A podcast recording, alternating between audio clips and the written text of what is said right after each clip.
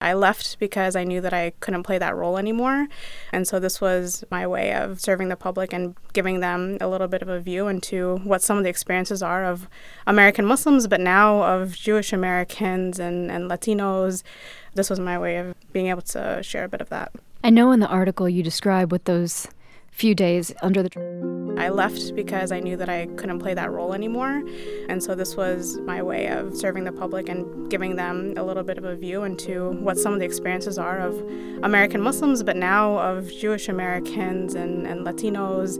This was my way of being able to share a bit of that. I know in the article you describe what those few days under the Trump administration were like, but I, I'm having a hard time uh, visualizing it. I mean, were you sitting at your desk and people were moving in and just like not looking at you, not talking? What was that like? Many of us stayed in all sincerity to be a resource. Personally, for me, I was very passionate about working on the Cuba, U.S. Cuba policies, and I did a lot of the Cuban American engagement.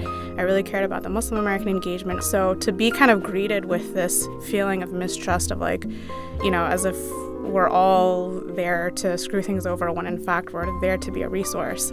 So it, it's hard to describe, but I think it was a combination of how you are greeted in a cold way, um, but also just the fact that so many offices were still empty. Um, and I remember one of the women who was there on day one when I started. Even a week and a half in, she didn't have a defined role of what her job was. So, you know, that kind of shows a level of chaos within and how behind they are in defining roles. And the thing is, roles are hard to define when there isn't any guidance of what the purpose is and what the policies are meant to do. The negative reaction that you mentioned, is that pretty much the Weekly Standard piece where they questioned under what program you were rehired into the new administration and things like that? I mean, I don't really know what the motive behind that was, but I, I don't know. Like, I actually don't know what their intent was in doing that. I think that was a response to the fact that the article had gone as far as it did, and they wanted to shed me in the light of being someone who was just placed there for some hidden purpose, um, which is just not the case. As I've talked about in my piece, I was somebody who never believed in working in government. I thought government was corrupt and you couldn't have an impact. But the whole experience of being there for five and a half years was an eye opening experience for me where I got to see the impact you could have on real individual lives.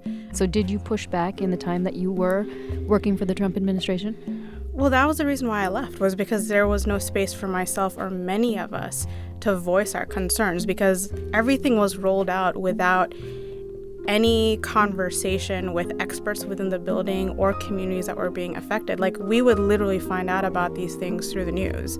You know, typically the process for me in the past is I would go through my boss. You know, I would say, like, hey, look, this is something that's happening, and I really would like to weigh in on this. And they would make the ask um, to allow me to have a seat in the table, or they would express my concern in these larger meetings that they were a part of.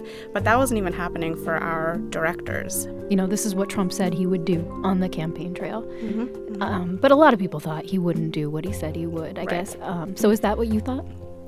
my expectation was that okay look he is going to do some of this because you know it's what he's building upon every president, when they come into the Oval Office, they have a responsibility to look beyond the campaign promises and rhetoric that they used. I expected there to be some space of flexibility on some of the things that he promised. Um, I did not. None of us expected that week one, all that stuff would be implemented. And that's where the expertise and evidence that's put in front of them matters. You know, the fact that his current national security advisor has said that, you know, using terms like radical Islamic terrorism is counterproductive. You know, you think he would listen to that or take it into consideration. But as we saw in the speech um, to Congress, that hasn't been the case. Do you know other Muslims who, who work for the administration now? And, and would you encourage people to try and work from the inside with this administration? Yeah, absolutely. So I do know of a few American Muslims who are in different agencies like the State Department and other places. There are a few within the White House as well in other offices.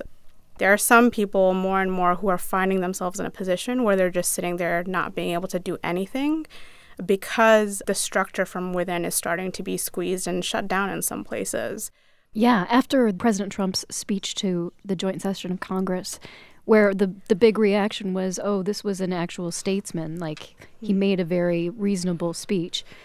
Have you ever thought, you know, maybe I should have given them more time to get their act together? Look, we're at a stage now where we can't be flattered by how well someone presents. And sure, in comparison to how he's presented before, it sounded so much more presidential with him sticking to the teleprompter. We have to keep bringing ourselves back to be accountable for the content. If you look at the content, there's still so many questions that remain unanswered. And um, when it comes to the actions and promises that he made, like how is he going to implement those things? As a president, it's your responsibility, as other presidents have, President Bush, President Obama, to firmly state that no one in the U.S. should be targeted for who they are, what they look like, or how they worship.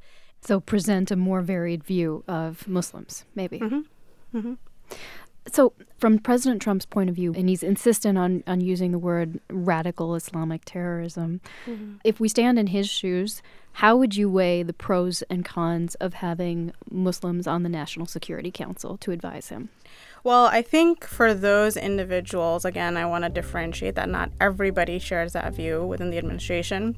But for those who do, I think they would not want someone who's Muslim American in the National Security Council advising on the terminology that we use, that they're using. I'll just give an example of the pros and cons of what I went through under the Obama administration. You know, my background was not working on extremism at all. I have no background on it.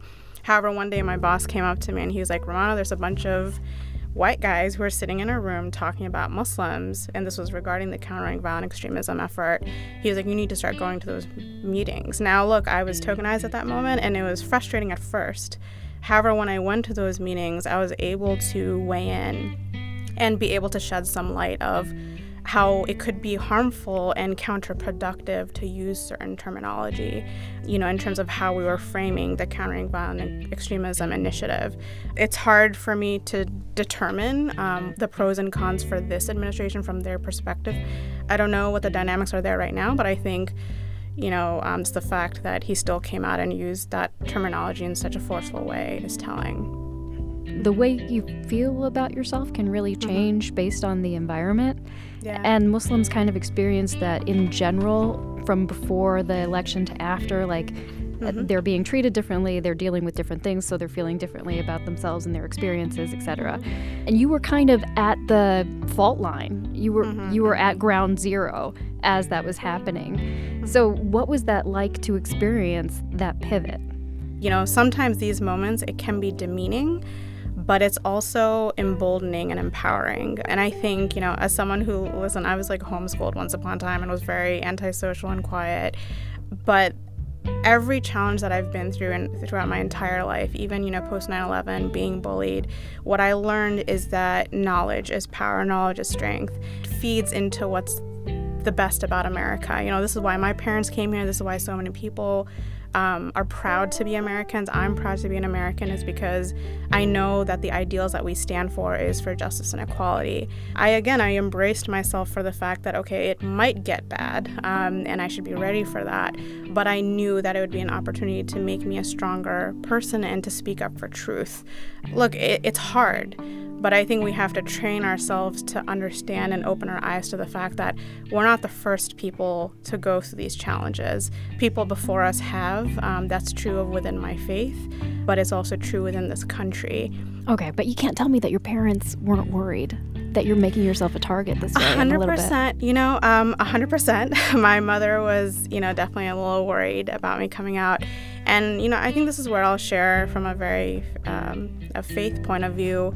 You know, when you're speaking the truth and you're doing what's right, you know, I'm gonna put my faith in God to protect me. So what are you going to do next? Um, I'm 27, but you know, I, I do want to go into a different sector and get a different experience. I actually am confident that I will come back to government um, later. So at the end of all of this, you ended up believing in government.